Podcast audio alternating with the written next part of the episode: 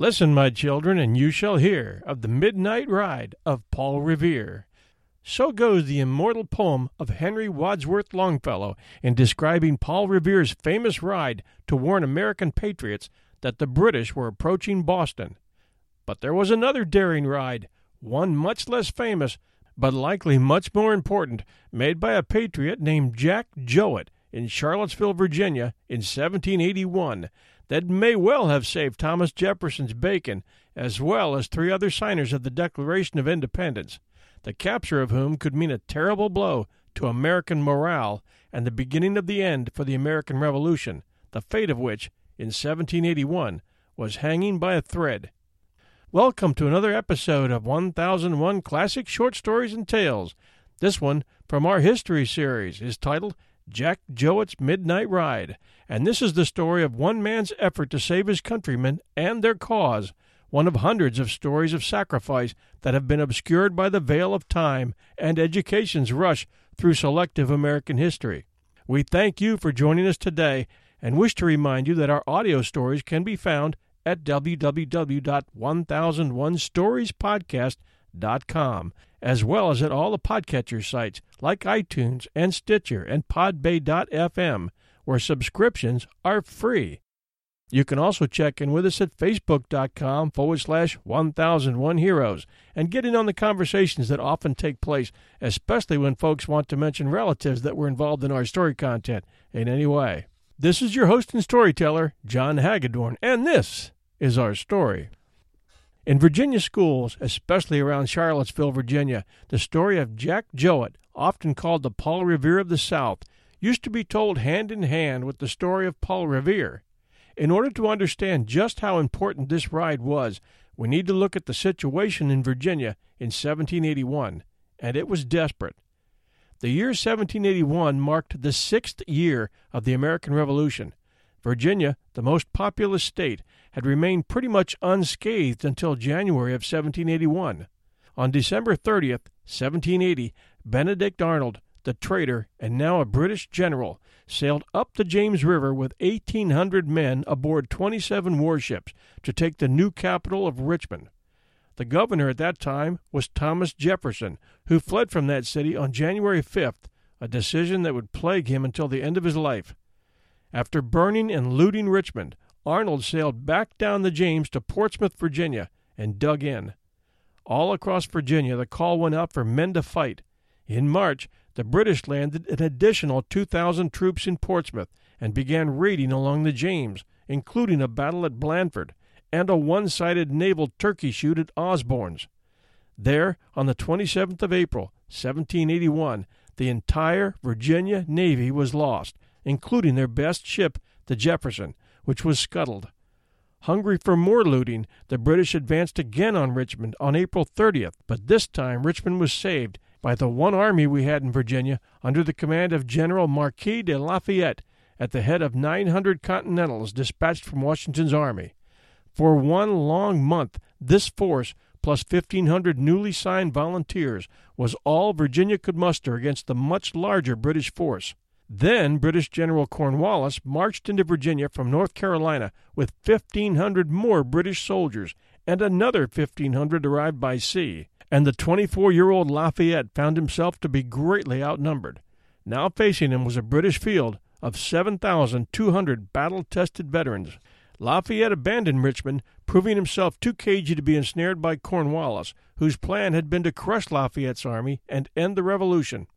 Cornwallis had been handed a captured missive indicating that the government of Virginia, which included both houses of the legislature and Governor Thomas Jefferson, had retreated to Charlottesville and was using the courthouse across from the Swan Tavern as their meeting place. In addition, Jefferson was staying at his home at nearby Monticello with a number of the revolutionary leaders, a group which included three signers of the Declaration of Independence in addition to Jefferson. The entourage included future President Thomas Jefferson, Patrick Henry, Richard Henry Lee, Thomas Nelson Jr., and father of a future president, Benjamin Harrison V. The remainder of the Virginia Assembly was staying at the Swan Tavern in the town of Charlottesville. Cornwallis knew that the capture of either group would go a long way toward breaking the backs of the colonial resistance, and hanging a few traitors would make a powerful statement. Cornwallis turned to his most trusted and ruthless officer, Colonel Banastre Tarleton, to carry out a surprise night raid. The green jacketed Tarleton led the white coated British Legion, loyalists from New Jersey, Philadelphia, and New York City, hardened American loyalists who had sworn allegiance to King George. At the Waxhaws in May of 1780, these Tarleton dragoons, sabers slashing, had hacked their way through Virginia Continentals attempting to surrender, shouting, No quarter! as dozens of unarmed patriots were hacked to death. It was remembered by the colonials as Tarleton's Quarter, and the debt was paid back more than once, beginning at the Cowpens a few months later, a battle that left Tarleton's army beaten, scattered, and running for their lives. Bloody Tarleton was about to exact revenge against the core of the fledgling Virginia government with a 180 horsemen from his legion and 70 mounted infantrymen from the 23rd Regiment, the Royal Welsh Fusiliers, mounted on horses stolen from the Virginia countryside, riding with their light muskets slung across their red tunics. On June 3, 1781, Tarleton left Cornwallis's camp on the North Anna River with the intent of covering the 70 miles to Charlottesville in 24 hours, striking early on the morning of June 4th. His troops reached the Cuckoo Tavern outside of Charlottesville around 10 p.m. on June 3rd. According to legend, Jack Jouett, 27 years old, was sleeping off his dinner underneath a giant oak on the front lawn of the tavern when he heard the unmistakable sound of approaching cavalry. Had it been just about anyone else, they would have slipped off into the cover of darkness with little care for a company of British dragoons traveling in the night. But Jouett, according to some accounts, was a captain in the 16th Regiment of the Virginia Militia and very active in the Revolutionary cause, his family having signed the Albemarle Declaration renouncing King George. Two of his brothers had joined the Continental Army, and one, his older brother Matthew, in the 7th Virginia Regiment, had been mortally wounded at Brandywine. More importantly, Jouett's father owned Swan Tavern, and Jouett was one of the few people who knew at this very moment that most of the Virginia legislature was staying there while the temporary government of Virginia was trying to get back on its feet after the fall of Richmond. He also knew Jefferson was at Monticello with Patrick Henry and others. Recognizing Tarleton from the shadows and seeing the size of his cavalry force, Jouett immediately understood why Tarleton was there. Capturing and perhaps hanging Jefferson could mean the end of the Revolution. There was no time to waste. He had to warn Jefferson, and then the others at Swan Tavern in Charlottesville, just down the mountain from Jefferson's home of Monticello. But he couldn't risk the main road, where Tarleton had no doubt sent scouts ahead to stop anyone from getting through to Jefferson with a message. He would have to ride the 40 miles through the woods at night. Very risky, because his horse could easily break his leg riding full speed, or either of them be speared by branches, but a risk he had to take and survive. There was no other option. He waited until Tarleton's dragoons left the tavern, headed for the Louisa courthouse. His bay mare Sally, which he described as the fastest horse in the seven counties, was in the Swan Tavern paddock, and he quickly donned his riding boots his scarlet jacket, and his plumed cap, an eccentric outfit to be sure, but one that might mistake him for a king's soldier, at least at a distance. At six foot four and two hundred and twenty pounds, Jouett was no easy load for a horse, so Sally must have been a big mare. He followed Tarleton's dragoons on the main road toward the Louisa courthouse, where he knew they would be watering their horses, now well lathered from their long and fast travels. The main and faster road to Charlottesville now blocked, Jouett turned Sally onto an abandoned road by way of which the logs for the courthouse had originally been brought. He knew the old Indian trail called Three Notch Road well, having hunted along it previously. The name Three Notch was given to it as the only way to follow it was by spotting the three notches that Indians had hacked into the trees to mark the trail. At night, even with a full moon, it was still a toss up. Virginius Dabney, in his article Jouett's Ride, described it this way his progress was greatly impeded by matted undergrowth, tangled brush, and overhanging vines and gullies. His face was cruelly lashed by tree limbs as he rode forward, and scars said to have remained the rest of his life was the result of lacerations sustained from those low hanging branches. Drenched with sweat, Jouett splashed into the South Anna River somewhere south of the Louisa courthouse. Perhaps he stopped briefly to water Sally and check her legs and flanks for cuts.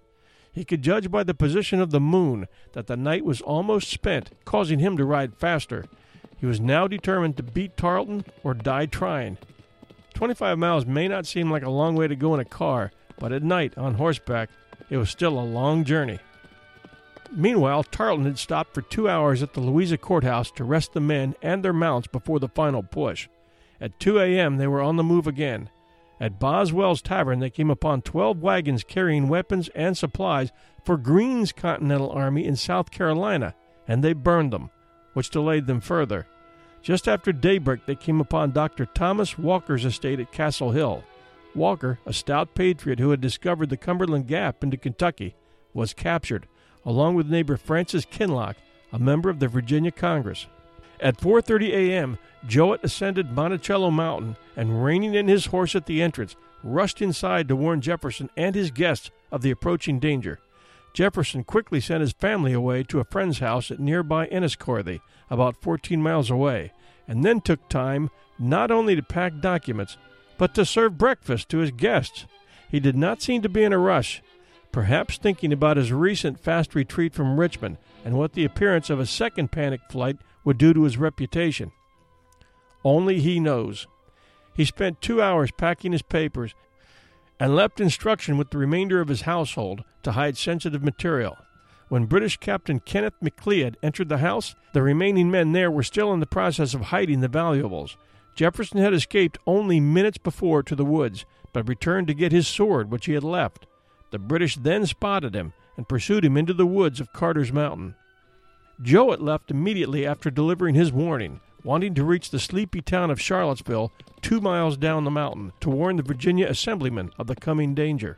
Jouett was able to reach Charlottesville's Swan Tavern before Tarleton, warning the assemblymen, all but seven of whom were able to escape. One of them, a General Edward Stevens, had been wounded at the Battle of Guilford Courthouse and was barely able to move. Jouett got him up on his horse and rode with him as the British pursued, but Stevens wasn't able to spur his horse fast enough to make his escape. Jouett was still wearing his scarlet coat and plumed hat, and Stevens was dressed in shoddy clothing. The British cavalry assumed that Jouett, due to his clothing, must have been some sort of colonial officer, and Jouett baited them to pursue him, leaving the general behind. The ruse worked, and the dragoons went after Jouett, who was able to elude them in the woods.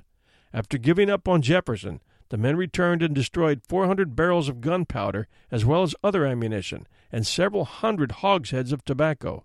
They didn't burn down Monticello, preferring to hoist the British flag over their newly captured headquarters. Tarleton, having left Monticello, charged through a small militia force at Secretary's Ford, then thundered onto the Louisa Courthouse Square, vowing to apprehend the governor and his assemblymen. In the melee that followed, several officers and men were killed or wounded. Daniel Boone, representing the massive western county of Kentucky, then a part of Virginia, was among the legislators captured in Charlottesville that day. Nathaniel Boone, Daniel's oldest son, related the following story seventy years later. When Jack Jouett gave notice of Tarleton's approach, my father remained, loading up on wagons the public records. When they were overtaken by the British, they were questioned hastily, then dismissed, until Jouett called out, Wait a minute, Captain Boone, I'll go with you. An enemy officer then said, Ah, he is a captain, and took Boone into custody. Conveyed to the British camp east of town and held overnight in a coal house, the legendary frontiersman was reportedly interrogated by Tarleton and then released. This version is at odds with the story of Jack Jouett helping Edwards to escape, and the real story is lost to history. Thanks to the daring ride of Jack Jouett, Jefferson and the Virginia Assembly were left intact, and Washington and Lafayette were able to lure Cornwallis into a trap at Yorktown only months later that would decide the fate of the Revolution in favor of the colonials. In Staunton, the Reformed Assembly met again and elected Thomas Nelson, who was one of Jefferson's guests at Monticello when Jouett arrived with his warning, as the new governor of Virginia. Recognizing their debt to Jouett, the legislature passed a resolution on June 15th to honor him, resolving to award him with a pair of pistols and a sword. Jouett wasn't to receive the pistols until 1783, and the sword came 20 years later. Virginia, as well as the newly formed country that so many had fought and died for, still had a lot of growing to do, including finding a way to finance resolutions made by a state's Congress. Those were hard years for the growing colonies. The following year, Jack Jouett moved to what is now Kentucky and settled in Mercer County and became a prominent citizen, focusing on raising livestock and breeding, importing animals from England. He developed friendships with Andrew Jackson and Henry Clay. He married Sally Rogard, and together they had 12 children, including the now famous painter Matthew Harrison Jouett. Of his famous son, Jouett once said, I sent Matthew to college to make a gentleman of him, and he's turned out to be nothing but a damned sign painter. Jouett had yet another famous descendant through his son Matthew, his grandson, James Edward Fightin' Jim Jouett, who served under Admiral Farragut and was immortalized with his famous quote, Damn the torpedoes! Four bells! Captain Drayton, go ahead! Jouett, full speed. Jack Jouett died March 1, 1822, at his daughter's house in Bath, Kentucky. He's buried at the Peeled Oak Farm in Bath County in an unmarked grave. The site of the grave was lost until the 20th century. On October 6, 1909, the Charlottesville Daily Press published the following poem, hoping to help keep the memory of Jack Jouett's ride alive. Hearken, good people, a while abide, and hear of the stout Jack Jouett's ride, how he rushed his steed, nor stopped nor stayed, till he warned the people of Tarleton's raid. The moment his warning note was rehearsed, the state assembly was quickly dispersed. In their haste to escape, they didn't stop until they had crossed the mountain top, and upon the other side came down to resume their sessions in Staunton town. His parting steed he spurred in haste to carry the warning to that greatest statesman of any age, the immortal Monticello Sage. Here goes to thee, Jack Jouett. Lord, keep thy memory green. You made the greatest ride that ever yet was seen. We hope you enjoyed this episode of 1001 Classic Short Stories and Tales, and we invite you to join us at any of the free podcast sites and subscribe to our shows. For the many that could care less what a podcast is, you could listen at 1001storiespodcast.com or join us at Facebook at facebook.com forward slash 1001 heroes. We get comments there all the time. Most of all, we need to grow more listeners, and you are the most important part of that so please share us with others. Thanks to all of you for listening. Until next time, this is your host and storyteller, John Hagedorn, and this is our story.